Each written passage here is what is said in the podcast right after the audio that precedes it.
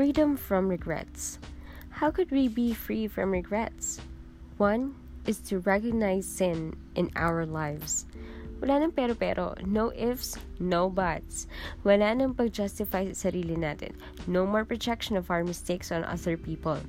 Recognize sin as the cause of what we regret. And if you have recognized that sin is the cause of your regret, then you're already halfway in solving it. The other half is to repent and to confess it to the Lord. In Psalm chapter 32, verses 3 to 5, when I kept silent, my bones wasted away through my groaning all day long. For day and night your hand was heavy upon me. My strength was sapped as in the heat of summer.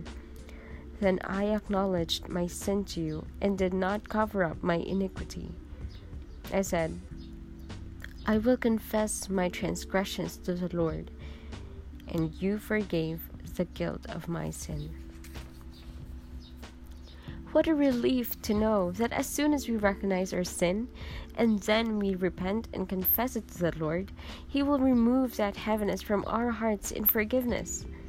The guilt of our sin that crushes us down is suddenly lifted. Our spirits are now free to rise to the sky, all because we have recognized our sin and confessed and repented of it. Sabi ni David, Nang pinagtatakpan ko ang kasalanan ko, ang bigat ng kamay mo ang nararamdaman ko. Marami sa atin ay hindi nagkakaroon ng relief sapagkat wala pa tayong forgiveness. Walang forgiveness dahil wala namang repentance. Walang repentance dahil we don't want to recognize our sin. We cover it up. Sabi natin, kaya ko naman ginawa yun. Eh, kasi siya ang nauna eh.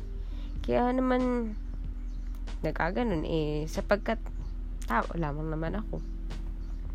We don't accept responsibility for our faults. That's why we're not in a position to repent. Only those who have repented are forgiven.